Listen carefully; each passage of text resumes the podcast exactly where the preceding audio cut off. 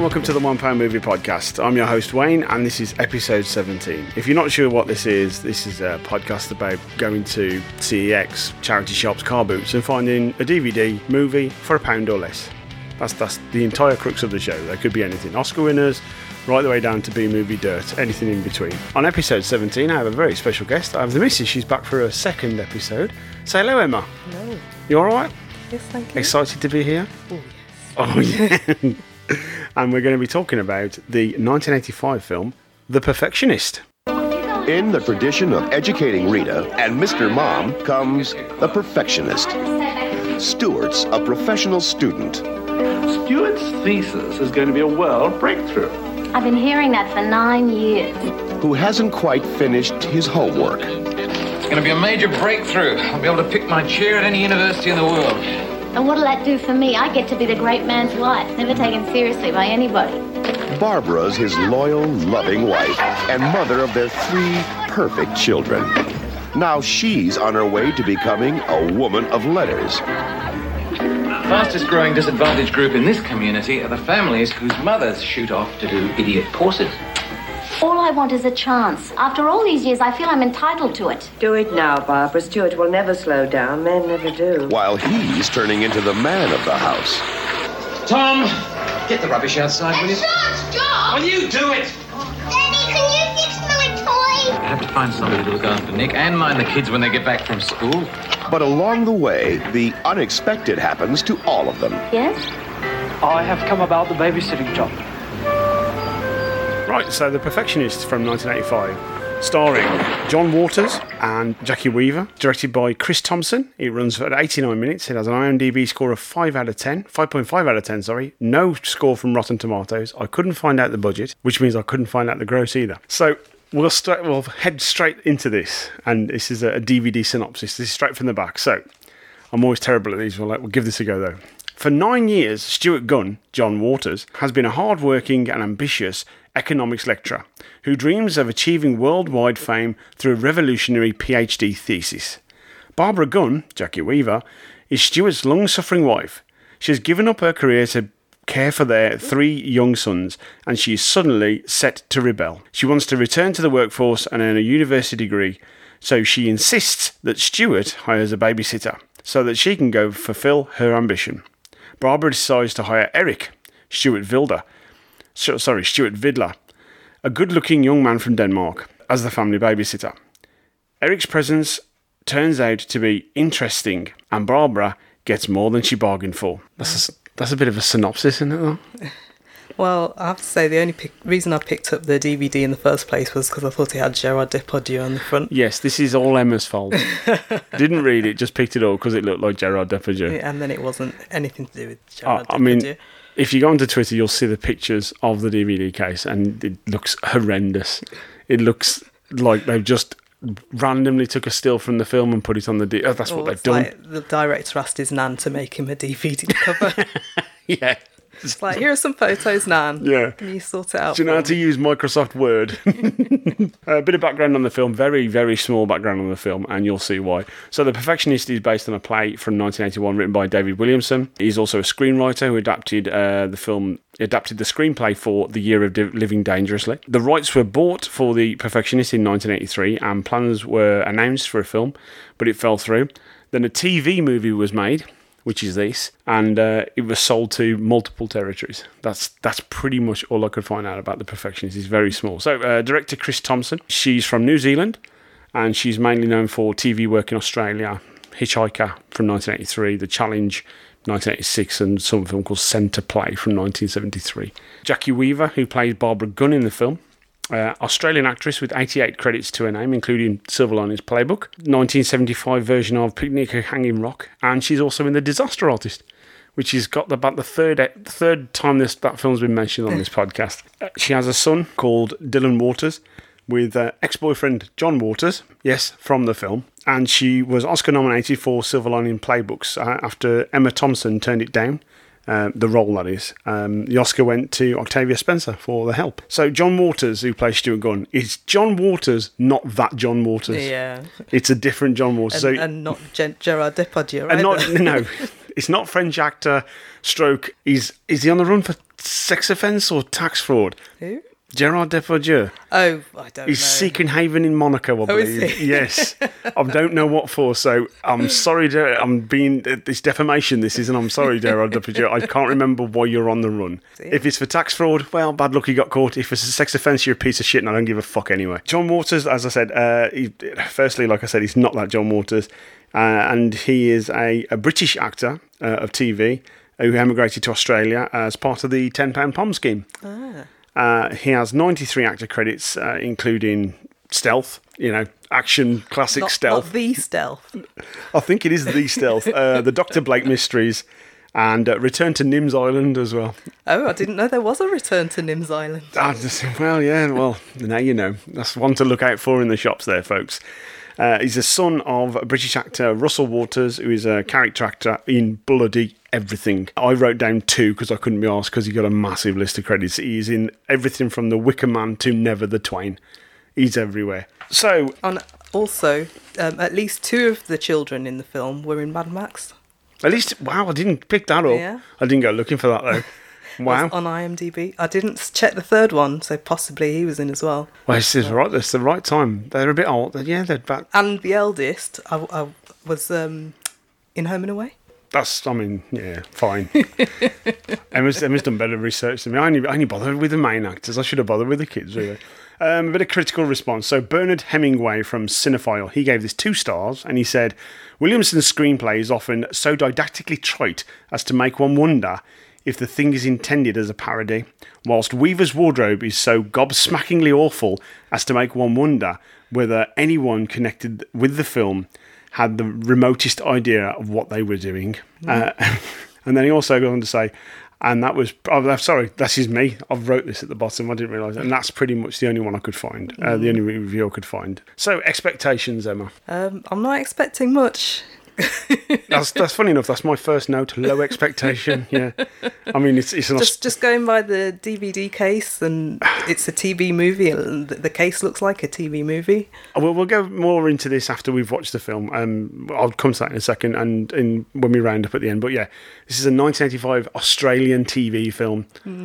You know, Australia had just found their feet in, in the in the market of movies for me. You know, with Mad Max and and I'm sure I'm going to come across another one in a minute, but I can't remember it, like Brain Dead and things like that. You know, so mm-hmm. the Southern Hemisphere is just coming into anyway. So yeah, I'm not expecting much exactly the same. Just melodrama, you know, a melodramatic type film, that sort of thing. And it's from a place, so it's going to be wordy as all fuck. That's what I mm-hmm. think it's going to be. I'm hoping that it's fast paced and it's got a decent story and it just bounds along because the last thing you mm-hmm. want is 89 minutes of just trite rubbish. At least it's only 89 minutes. Yeah, I mean, I'm really hoping the acting is up to much because, you know, if anybody living in the UK, you know what happens at two o'clock on a, every weekday on Channel 5. You get bloody lifestyle, hallmark films, you know, stuff like The Nanny Killer or, uh, you know, My Baby Wants Me Dead or something like that. So I'm hoping none of those. So if you're new to the podcast, what's wrong with you? There's 16 other episodes to go listen to. If not, you won't know what's coming now, but we break for an intermission now while we go and watch the film. So here's the intermission.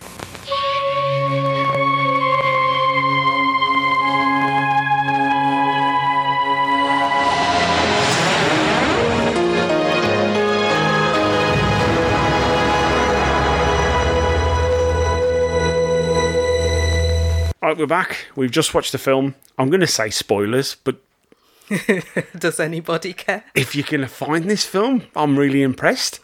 If you if you do want to watch this film, stop the podcast now because there are going to be spoilers. But uh, yeah, spoilers from here on in, if you can find it. And we'll go with a quick reaction, Emma. What's what's your initial reaction of this? It was all right. That's as much as I can say, really. I yeah yeah I'm, I've got a. It was much better than I thought it was going to be. You know, I expected it to be a lot more melodramatic and a lot more serious in tone, and it's got a slight mellow, you know, um, manic pixie dream girl feel when Eric turns up. Yeah, it's quite silly, and Yeah. it's one of those you not you're not sure if it's going to be so bad it's good or just bad. But I don't think it was either in the end. Really, No, I, it I, was decent. I put quite a fun watch because I remember laughing a few times. So, so yeah. So let's let's let's go through this. So we start with the opening credits and start with the music, and wouldn't be out of place in a Mel Brooks film. straight away. It, that sort of strange, almost Charlie Chaplin esque type bouncing along mu- music. It was really weird. Or a Woody Allen film, maybe something like that. And we'll get more into that as we go along because they want to make a Woody Allen film in this, don't they? We open on a family pool party uh, where some kids play up and the parents give them a dressing down and leave. I'm not going through another one of those afternoons ever again in my life, right? Those little bastards have totally wrecked the yard. They get on well together, our kids and theirs. Oh, yeah, they're real soulmates. Genghis Khan meets Attila the Hun.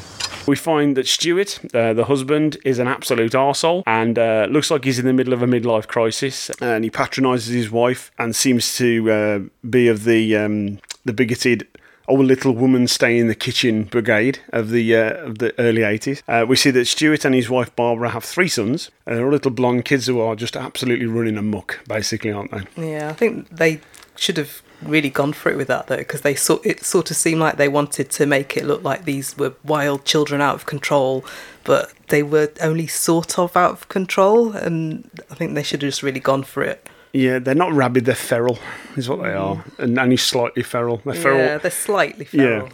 Um, we find that Stuart is a college professor uh, who is working on a big thesis and he's been doing it for the past nine years. If you've been doing something for nine years, you're not fucking good at it. Barbara tells Stuart uh, she wants to go back to college and finish her degree. She gave uh, she gave up to to raise the family and like I said, you know, like I think it's going to be some mundane. At the moment, it's a mundane family melodrama, isn't it? It's not as weird as I thought it was going to be. In like the first five or six minutes, it's, it's quite well put together mm. as It a does, film. does definitely feel like a play though. Yeah, in It doesn't, you know, suffer as much as some films do from having been plays, but you can tell it was a play. I mean, um, after this, we meet the star of the film for me, the film's MVP. Mm. By far, it's the baby blue Volvo V40 estate. Oh, my, my eyes lit up when this come on. I mean, beauty. You're having a midlife crisis and you drive a, a baby blue people, a baby blue V40 Volvo estate. That's, uh, yeah. No wonder you're having a midlife crisis. I'm going to I'm gonna refer to Barbara as Babs, which may be a bit uh, derogative, but we'll go through. So, Stuart, Barbara, and the kids uh, go to see Stuart's mum and dad, who are absolute upper class twats. I did quite enjoy the parents. Uh, I, I mean, once you figure out who they are, because they don't really explain who they are, do they? no.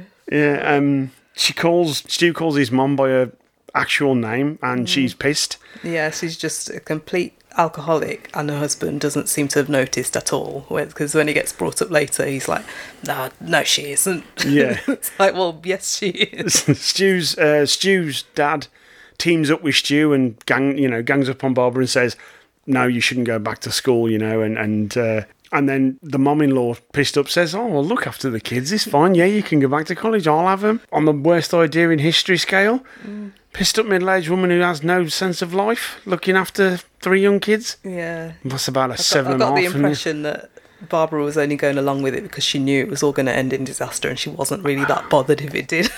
it's like, well, that'll persuade the husband to uh, hire someone proper, and uh, neither of them seem that bothered about the children. So.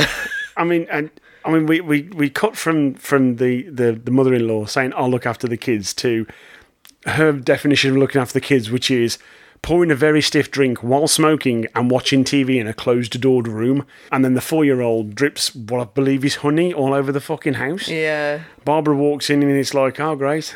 And she's like, oh, he's been golden. it's been golden because you've been watching fucking Sons and Daughters. 80s Australian reference for you there, people. After this disaster, Barbara says um, she'll work it out. Uh, she can stay at college and hire a nanny so mom in law can drink and smoke in peace. Basically, budgeting, but not deep cut budgeting. Well, I told you my mother wouldn't be any use, but no, you went straight ahead and enrolled to start at the college. We're going to have to hire someone to look after him. We can't afford it. I've managed to cram all my lectures into two days so I can work at home for three. That'd be about $80. Eighty dollars? I calculated that if we cut down on clothes allowance, drink flag and wine, and eat out only once or twice a month, I mean, I mean, it's ridiculous. I mean, first world problems and all. You know, we can eat out twice a month. What a Yeah. hardship. What a hardship. Uh, Bob's interviews the many candidates. This felt very Mary Poppins, but also very Mrs. Doubtfire, because they're all absolute fucking assholes, and you wouldn't trust them with a guinea pig, let alone children. No. I mean, um, you get, ten- you know, they're all bloody, they're smokers, they're child abusers, or worst thing in Australia, what you could possibly be is an actual foreigner. you know, and then enter Eric the Viking. You know, he comes in with his his big, tall, muscly man with his bright blonde hair. You know, and his amazingly strange accent. Yeah, I've, I've sort of kept changing my mind about whether it was really awful or if it was. Well, he could just about maybe sound like that if he'd been living in Australia a long time. Yeah, I got Australian layered with German. That's what I mm. got. And considering he's further north, I'm not sure how dissimilar the German accent is the the Danish accent, but it was Yeah, a straight. mixed Yeah, with Australian. I'll give him the benefit of the doubt. absolutely. After acing the interview with Barb's, who gives him the absolute glad eye, they go out. Bearing in mind what I just said, people about them budgeting to have a um, them budgeting to have a uh, a nanny come in and look after the children, they go out to their rear garden and they have a pool. Apparently, so yeah, first world problems and all that. Eric strips off and dives into the pool. Eric meets Stuart, who instantly takes against Eric and funny that. yeah, and describes him as a liberal flake. Love that. Uh, but Bob's hires him anyway. Of course she does. Uh, this house is a nut home. That's the my next line I've got. There's it's just messy. There's kids screaming. They're arguing. There's spilling shit everywhere. And obviously they're setting up for you know Eric's going to come in and sort all these noisy kids out. You know, uh, and then I put the next line is Eric turns up. Super nanny straight away uh, makes an impression and tells Barb's the family food is awful and um, instantly goes shopping to a health food store. I thought they were tightening their belts. Yeah, but maybe going to the health food store is cheaper than buying all of the processed nonsense and takeaways and yeah. mm, I'm not any health food store I fucking know. Sorry, Emma. So then uh, we we meet we meet Bob's friend uh, from college who never gets a name. She's in the film in like four scenes, and uh, if she does mention her names, it's it's very fleeting. And she comes around and she also makes sides at um, Eric and tells Bob's she would. Um, yeah, I think that was her sole purpose in the film, wasn't it? For to be there and say, "I would." And back to Bob's, and obviously she's feeling a bit fresh because of old uh, Blondie, and she's back doing her thing at college, and she's having a bit of you know resurgence. And they've tightened their belts so much that they can only afford the one bottle of Moet champagne, like all you know people on a budget do. She tells Stuart uh, she wants to get drunk and fool around, but he's busy with his thesis, uh, so she calls him a perfectionist. Yeah, wouldn't me and Emma recognise each other? You can't see that. Um, because he's been working on it for nine years and uh, he want and he wants it to be right. If it's not right after nine years, then it's never going to be fucking right, is it? And the next day, Eric shows up and uh, he's not working. He's just lonely and he doesn't know uh, anyone other than Barb's and Stu. So they get drunk and it leads to um, one of the best lines in the film for me. Uh, when I get drunk, I notice people's hands. I I wrote it down. It was incredible. So after some Twister with Eric, because of course you're going to play Twister with the, the you know yeah. the Danish Well, how else are you going to seduce him when you're both day drunk? yeah day drunk. uh, Stuart comes home to find uh, the kids in front of the TV and Barb's is still pissed. Uh, Stewie's upset, uh, but drunk Barb is on fire and tells Stu she'll finish her degree, uh, then her master's, then her PhD before Stu, and she'll make him call her doctor every day, even in bed. To be honest, after nine years, she's probably got a better chance of uh, finishing her PhD before he finishes his thesis. It's true. I, I really enjoyed that a lot because um, I forgot the la- the lady's name. Uh, Jacki Weaver. Jacki Weaver, who does actually sound like she's from a British sitcom, doesn't she? You know, like like the Royal Family. You're gonna go around and say that Jacki Weaver, you know, that sort of thing. Yeah, it made me laugh because she she plays that really well. The next day, Eric confronts Stuart about his treatment of Barbara, and Stu is just an absolute prick about Barbara going to college, and Eric calls him arrogant. So to prove his point, uh, he fires Eric uh, with a "I'm more important than her" speech. If that wasn't bad enough, he insults Eric. Um, he should he should totally knock him the fuck out. Stuart, even if your work is more important than Barbara's, the marriage is not going to be real good if you don't respect what Barbara is trying to do. So I'm supposed to pretend? No, am just respect that her work is as important to her as yours is to you, and accept her as an equal. Eric, the only way I could make Barbara equal to me would be to repeatedly smash my head against the wall until I lost 20 points off my IQ. And if I stand here any longer, that's exactly what I might do. Eric is the more enlightened man. See, he's he's in touch with his feelings and he knows that violence isn't the right way. Well, all right. Bob gets home um, after a conversation with a friend about uh, why she hasn't had sex with Eric yet and propositions him. Uh, he declines and comes across like he doesn't fancy her and he's really awkward and also also quite spiritual about the whole thing. Bob's and Stu completely completely got the um, seven year itch situation going on. You know, they're, they're both in the middle age and they're, they're both trying to relive their lives. Well, and I, I don't know that Stu's got the seven year itch because it just sounds like he never stopped scratching since they got married. yeah. After the altercation between Stu and Eric, uh, he sacks him, and Barb's ends up taking us son to college, and he's a little shit. Of course, he is playing up in uh, playing up in the class. Why would you take your little boy into? I, I sat there and went, "This doesn't seem right." No, she she was trying to prove a point though, wasn't she? And so she could tell him how awful he'd been when she had to take him into college with her. She storms off uh, to see Stu and demand Eric back. Plot twist: Eric has murdered Stu. Only joking. Only joking. Stu does a complete uh, face turn. Uh, turns out some American has been working on the same thesis as him, and uh, he's published his thesis. And the kicker is, after nine years, everything he's worked on is fucking wrong. Yeah, his whole theory was wrong. It's just- so what's he going to do now? Well, Stu's world comes crashing down, and he realizes he's been completely obsessed with work and he's been missing out on his family. What follows is a great scene with Stu and his parents. Stu tells his father that he's been overbearing. Uh, and made a submissive alcoholic of his mother, and how she's always uh, been awfully cold, uh, that she never hugged him, and she says he was always too clingy. it's fantastic. Oh, Stu starts. Um, Stu states he's going to be a real father to the boys and decides to enrol in a parenting class. How very woke of him for 1986. I, I also enjoyed when uh, Stu complained that his mother said he was clingy, that she just said, Well, yeah, you were clingy, it was awful.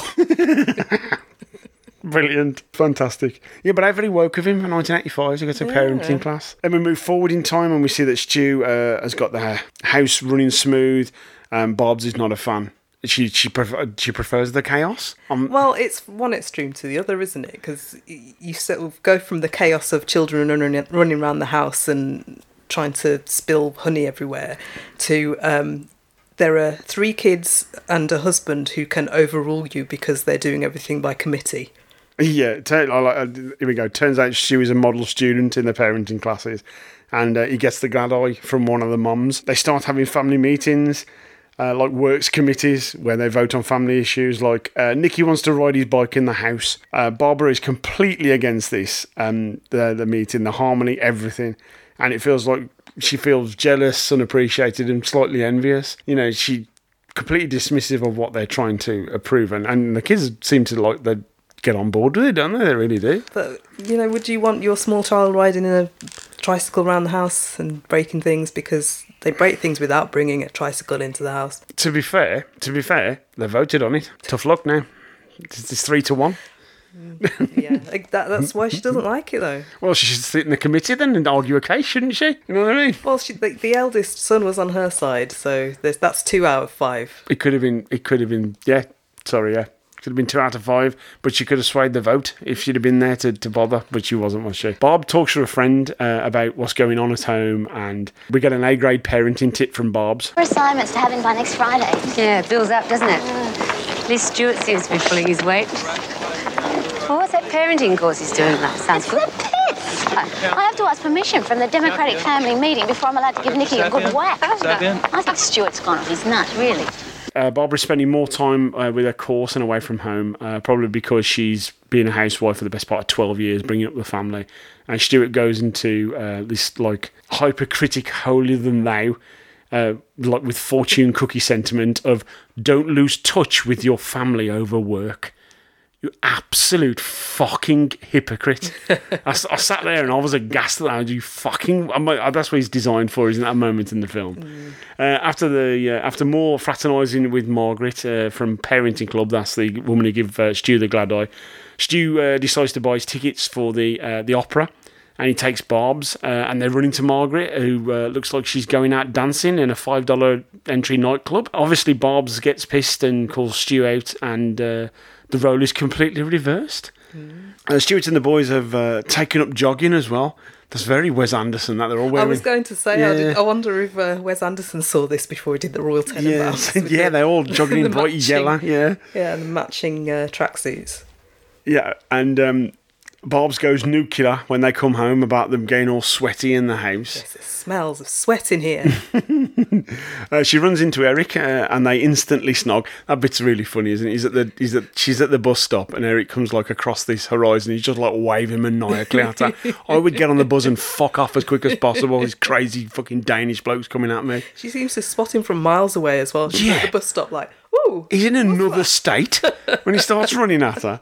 So they instantly start snogging. You know, the last time they met and she propositioned him, he didn't seem to give a shit. Now he's Well, got yeah, a. it was mm. all very strange. He started off sounding like he was interested, and then it sort he sort of did a double take and was like, "Oh, you're propositioning me." Um, no, because I don't do that anymore. Because I'm looking for love.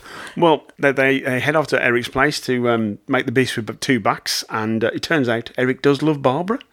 Mm. But Uh, but if he's so averse to meaningless sex, surely he should have checked first if she was if she had pure intentions towards him. She, he went off with her assuming that this wasn't just sex anymore. It's far, it's far too much for a one pound film, to be honest. Isn't it? uh, she starts an affair with Eric, and they have a romantic uh, montage. Uh, she, she, you know, she tells Stuart all about it, and then uh, she says she's moving out for a month. Get some insight into Stuart and Barbara's relationship, and we find out um, he's cheated on her a lot over the years. Culminates in Stuart half-heartedly and melodramatically pushes a load of plates and glasses off the kitchen side, which I thought was fucking brilliant. It was almost like they'd done the take six times, and it was like, this is the last lot of plates we've got. so and he's gone, he's sort of edged towards it and gone, oh, oh, I'm not, oh I'll have a go. Brilliant. Then Boz moves out and moves in with Eric, and they uh, then almost instantly realizes that she and Eric have nothing in common, and she misses her family. Stuart goes out with Margaret and realizes uh, he's not into her, while Barbara drinks wine from a box and picks fight with Eric over veggie lasagna and Woody Allen films. Um, Again, Woody Allen. Eric tries to say, "Look, if you miss your kids, why don't you come to Denmark with me and we could start a new family?" Because Yeah. that makes perfect sense. In in the next scene, she confesses to a friend that it's not going to work with Eric. You okay, Bob? Yeah, I'll survive. How things going? I love him and all that, but it's not going to work. Missing the kids? Mm, but it's not just that. Eric's trying to organise me just as much as Stuart ever did. I'm supposed to finish the course here, get a job, try and get the kids from Stuart, maybe even have one of our own. He's got our whole life worked out 10 years ahead. But I feel passion for him. Real passion. What am I supposed to do about that? Well, I sometimes feel a real passion for Italian food, but uh, I don't eat it because it makes me fat. What kind of an argument's that? It's the only one I could think of. all this upheaval um, starts to affect the kids, and they have um, they tell their dad that they want to go and live with their mum. Uh, Eric Eric's visa has run out, and he has to go back to Denmark. And uh, he asks Bob to go with him, like you say, Emma, and uh, she has no intention at all. D- there's no flicker of like, oh, that'd be a good idea. It's like, fuck right off. I'm not leaving for a snowy fucking northern Yeah, European she's, town. She's quite obviously, I'm just waiting for you to leave, okay? they break up. They go to the um, the uh, airport, and Eric sort of like she gets out of the taxi, and she goes, "Bye, Eric," and he just sort of like gives her this really hurt look and fucks off.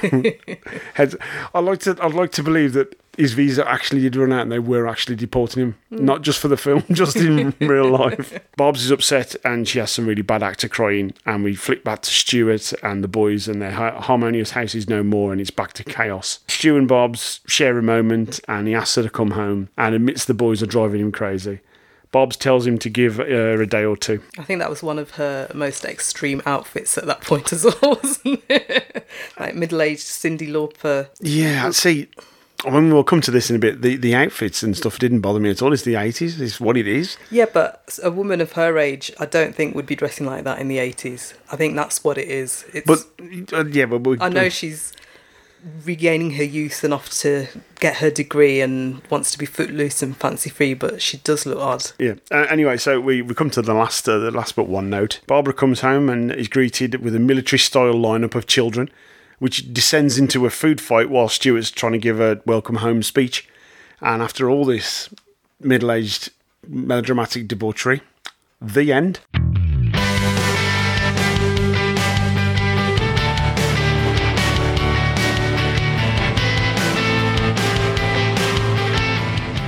Right then, give me the sum up of this then, Emma. Give me, give me what what you got from this film. Um, well, I think maybe they should have just had an open marriage and both got it out of their system to start off with, and then they could have settled down and been faithful to each other, like they seem to be about to do right at the end of the film. Yeah, I mean, you brought up the um, uh, as we were just talking, you brought up the, the, the costume choices for, for Barbara. They don't have it for Stuart, obviously, apart from his garish tracksuits. And at one point, he's running a Terry Towelling t-shirt, which I thought was a bit. That's just going to cling to you when you're jogging. And obviously, he's, he's incredibly bright yellow banana um, tracksuits. But I, with Barbara, I feel like it's a it's a choice because she's trying to fit in at college and she's Yeah. you know, and she's having that seven year itch, even though it's twelve years. But you know, that she's having that seven year itch where she's you know trying to fit And she's in. got a younger man Yeah, and, I mean, her hair is horrendous all the way through it. Bless her. But she does. She yeah. She, you can see the evolution of her crazy outfits because she starts off as the like stereotypical housewife who's quite conservative with a small c. Mm. And um, yeah, it is. She starts seeing Eric. She starts going to college, and she starts getting wilder and wilder with her outfits. It is. I mean, I I, I love the the um, the under storyline of the the parents where he's been this successful lawyer and she was a was she an actress a TV actress was she Oh Or- yeah, they did mention. and basically she, he just forces her to give up her job so as an actress so she's got nothing she doesn't even like looking after her child because you know it's it's sort of like Barbara and Stuart full time and instead of mm. going back to acting or anything like that she's just pissed all the time to get through the pain of it all and I it was weird because it was played for laughs but if you start talking about like me and you oh, are it's really dark Oh yeah. it's really dark shit. That's like, you know, I'm going to go to the doctors and go, I've had enough. I need some antidepressant pills. Mm. For me, I mean, like I said in the start, it is totally melodramatic, you know. I mean, tonally, it's all over the place. Yeah, there, there are lots of just random things happening as well. It's Yeah. like what in the, the montage of uh, Barbara and Eric going out and having a lovely time. Somebody drives past in a car and just hands them a bottle of was it wine or champagne or something? Fuck, I missed this. Yeah, I must have been writing a note. Stand like open top car, and they just hand it over and say, "Have some of this," and they do, and just hand it back. Shit, I missed this. Wow. I mean, um, like I say, tonally, it starts off really quite mundane, and, and then and then it starts getting a bit comedic, and then it goes a bit like you say montagey. Then it does something. that It doesn't really. It, it sort of, it's all a bit tentative because the the kids aren't wild enough for what they Mm. seem like they're going for, and you can tell that it's trying to be some sort of comedy, but it's not really that funny. Yeah. and Yeah. it's not that the jokes aren't landing; it's just that they're all a bit half-hearted. Yeah, I, that's- you know, I put like it, it starts out as a like a as a weekday afternoon made for TV Channel Five drama, Mm. and then sort of ends up wildly somewhere else, but I don't know where. Yeah. It's really weird, um, and it just ends up being quite comedic and quite silly. It loses all the drama and tension of the start of the film. And, yeah, what what is the moral of this film? Um, let your wife have an affair and go to college, or she'll turn into a raging alcoholic like your mother. Yeah, I mean, I mean, yeah, they're awful people. Is what I've got here. You know, they're completely. Well, I think Stuart starts off as an awful person, and it's it seems like his whole academic failure is the making of him, and that he builds this relationship with his children that he didn't have, and things go badly with his wife, but in the end, it all works out. And Yeah, I, I mean, like I said, they're suffering from massive first world problems, and and it's the whole, you know, oh, I want to go to college, and we can, if I do, we'll only be able to eat out twice a month. Fuck off, Jesus. I'd, be- I'd, be interested to see what the play's like. I would if if, if um, any repertory company would like to put this on, I'd, I'd would go and watch it to see how it pans out. I mean, it's not a many location um, play, it's only like four or Mm. five locations, but it'd be interesting to see how, how they do it differently. I suppose I'd be worried it'd be a bit more boring though, because they'd probably have to cut out some of the just weird randomness. Yeah. Because you can't have so many locations. You can't like just have a car drive past you and hand you a bottle. And Why the fuck not? it's the 21st century. We can do what we want on stage. well, yeah. I mean, one of my notes here is I put storming an ex- espresso cup because it's just small. It's, That's all it is. It's just small. It's, it's nothing.